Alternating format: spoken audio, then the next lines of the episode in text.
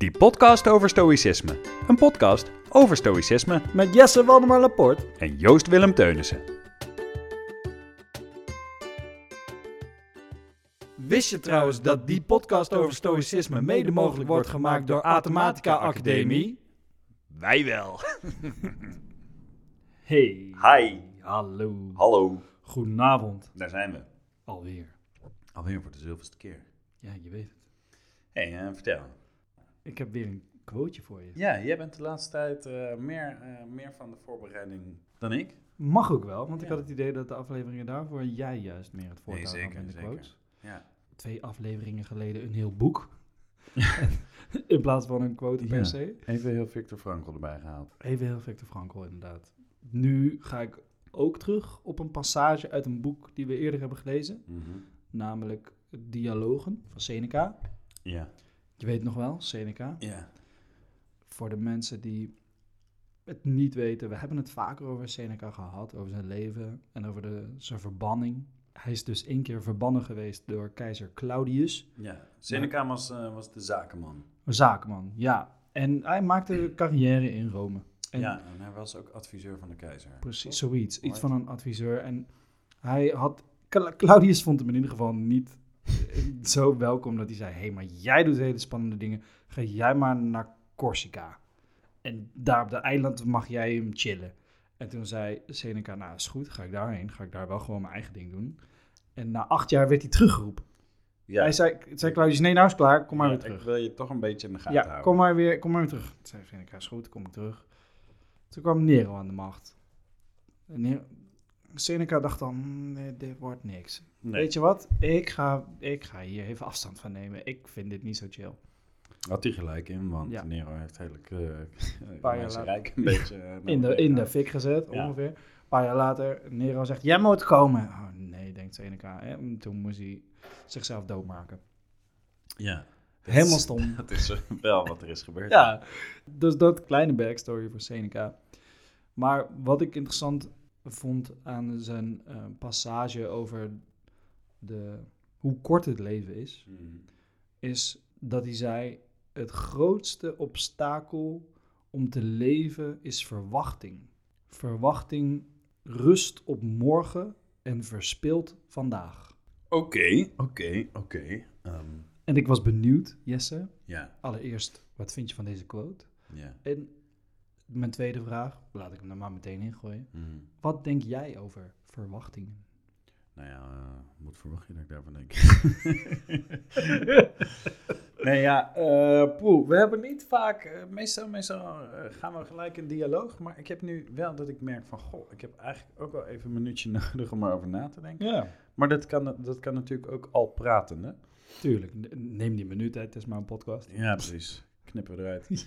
Ja, denk even wat het is... Ik heb in het verleden wel geleerd in relaties bijvoorbeeld, dat onuitgesproken verwachtingen, dat die heel erg in de weg staan. Dat een verwachting is vaak ook een soort wens, zeg maar, van de ander. En als je die niet uitspreekt, dan kun je daar ruzie over krijgen. En dat is in dit geval, gaat het denk ik om een net iets andere verwachting. Want verwachting kan in die zin dus ook iets negatiefs zijn, ja.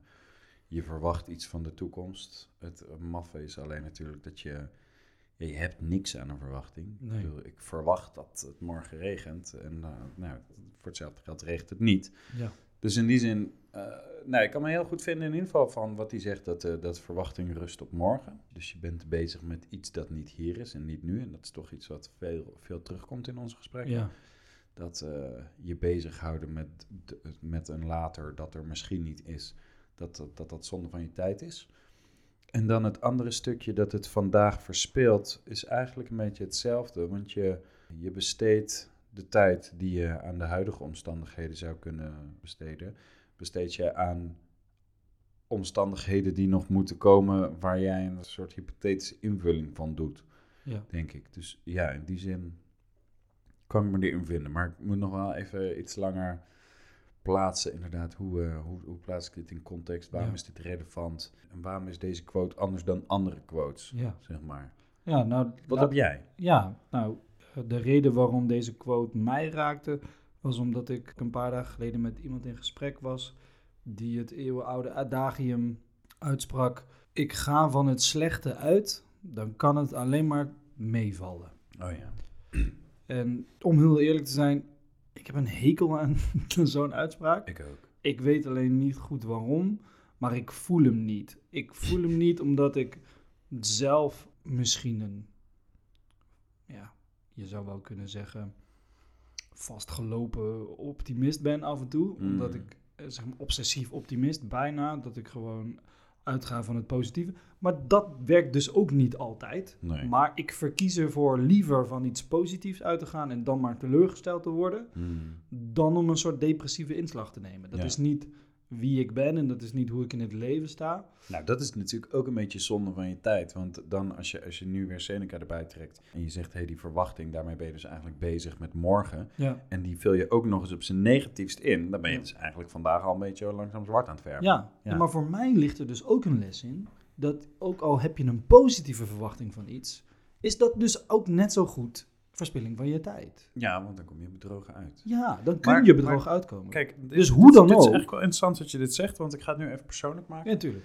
Jij hebt het wel eens over iets waar ik het niet mee eens ben. Dat is een van de weinig vlakken op het Stoïcijnse vlak, in ieder geval, waarin we elkaar niet helemaal vinden. Ja. En dat zijn, het hangt eigenlijk samen met elkaar, en het gaat over premeditatio malorum. Ja. En die andere quote van, ik denk Aurelius, van hey, ga ervan uit dat mensen kut gaan doen vandaag.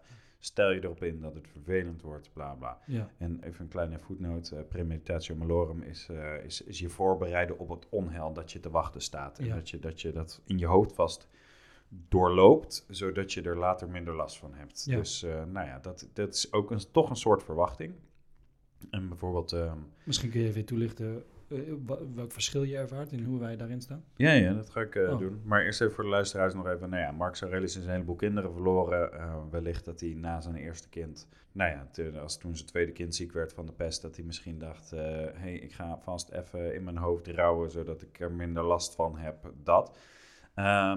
Maar ik denk nu, en dat sluit eigenlijk wel aan bij wat je net zelf zegt, ik denk nu van, de reden dat ik misschien niet helemaal kan vinden op het moment dat jij dat aanhaalt, als jij het hebt over premeditatio malorum, dat misschien wel hierdoor komt. Dat ik denk, je bent dan eigenlijk iets alvast negatiever aan het maken zonder dat het dat misschien verdient, zeg maar, of zonder dat het dat misschien wordt.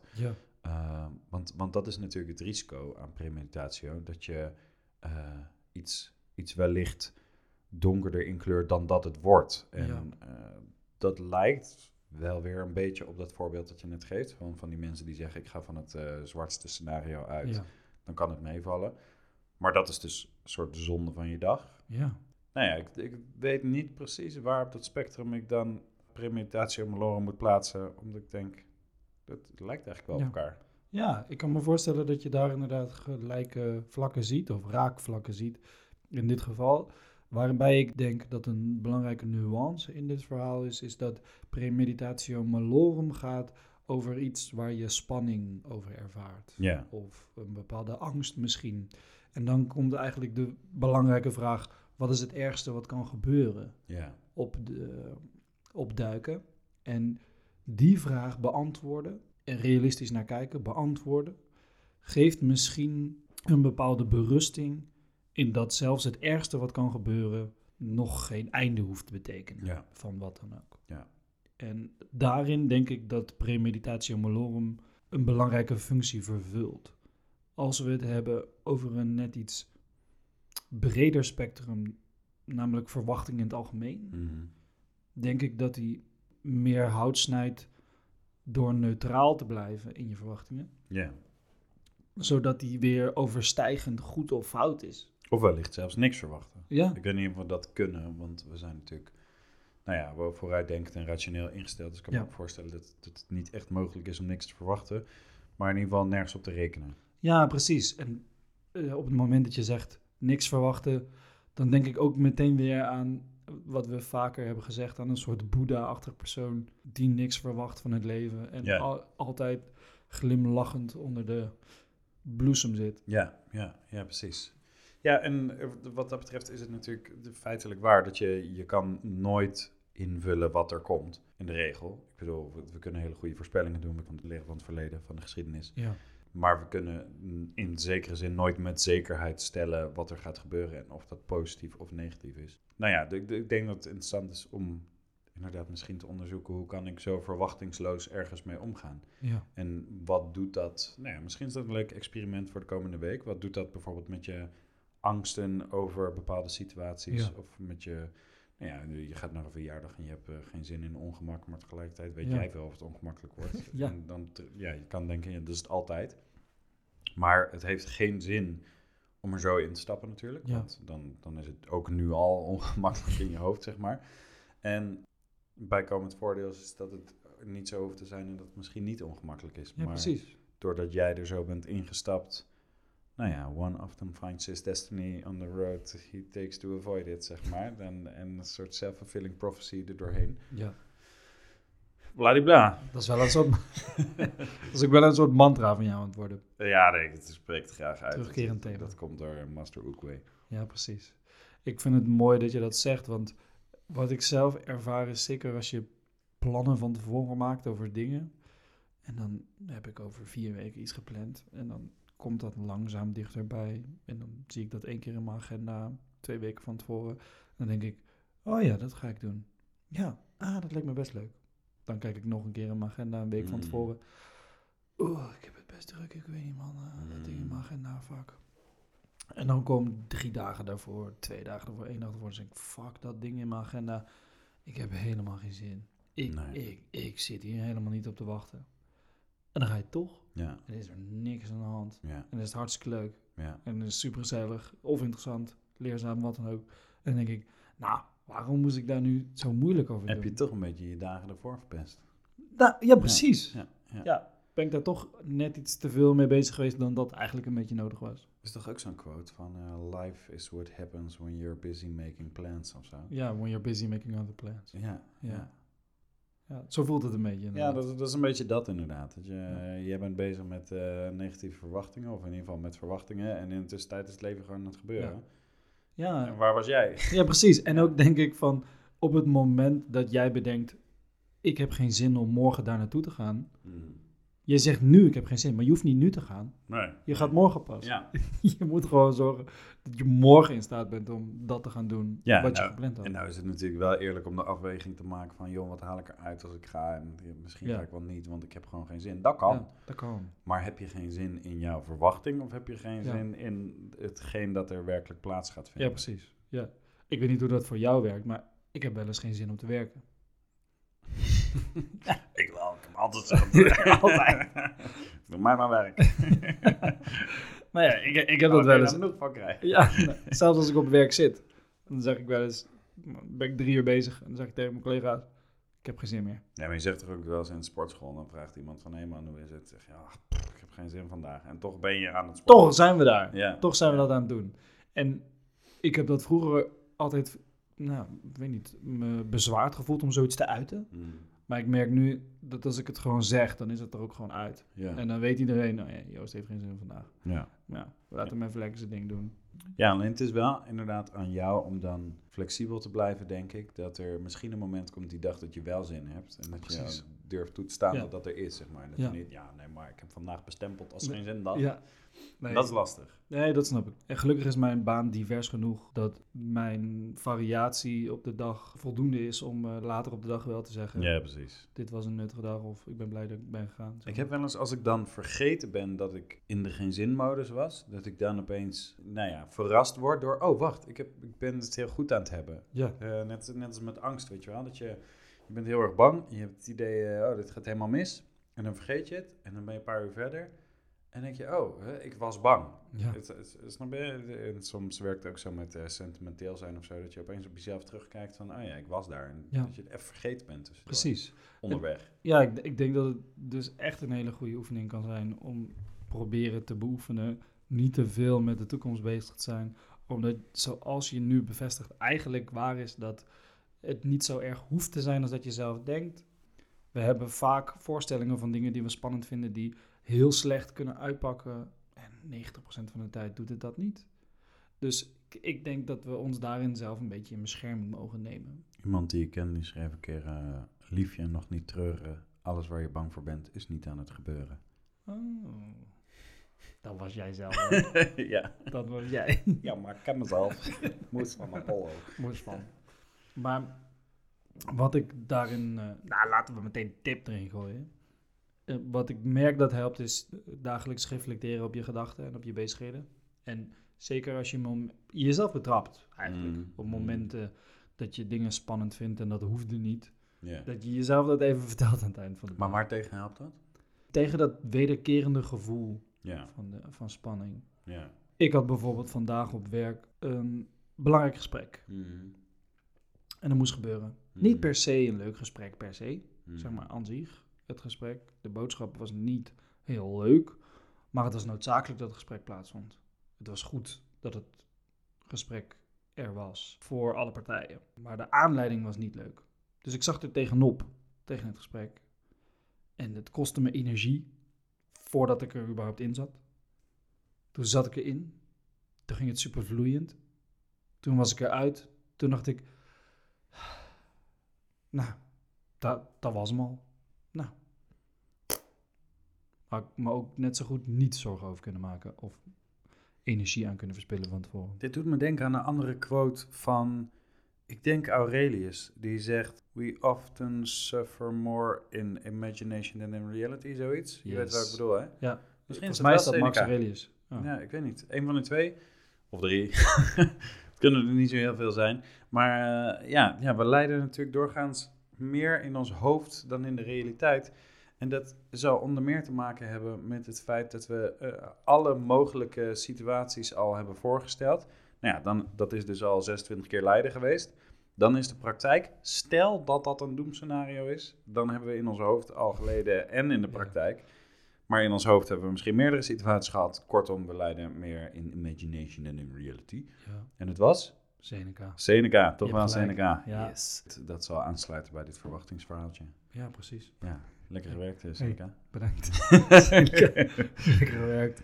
Ja. Goed, ik vond hem wel bondig en, hoe zeg je dat? Concreet vandaag. Dat stukje van dat je meer in je hoofd leidt dan in de praktijk, dat naast dat dan een gegeven is, denk ik dat we daar inderdaad wellicht een soort controle op kunnen uitoefenen door onze verwachtingen onder de loep te nemen. Ja. En vooral, kijk, dat je bedenkt, daar kun je misschien niet veel aan doen, maar je kan wel kiezen of je ze gelooft of dat je erop anticipeert. Ja. Als je dat niet doet, zou dat wel eens voor meer rust kunnen zorgen. Ja, en je maakt daar straks een grapje van, ik ken mezelf. En ik denk dat, zeker als je dagelijks reflecteert, dat steeds beter wordt naarmate je die reflecties toepast. Want ik denk dat je jezelf steeds beter leert kennen doordat je reflecteert op je gedachtes. Ja. En ik merk dat bij mij al vrucht heeft afgeworpen de afgelopen periode. Door, soms heb ik niet altijd tijd om zeg maar alles op te schrijven aan het eind van de dag. Maar dan doe ik het in mijn hoofd voordat ik ga slapen.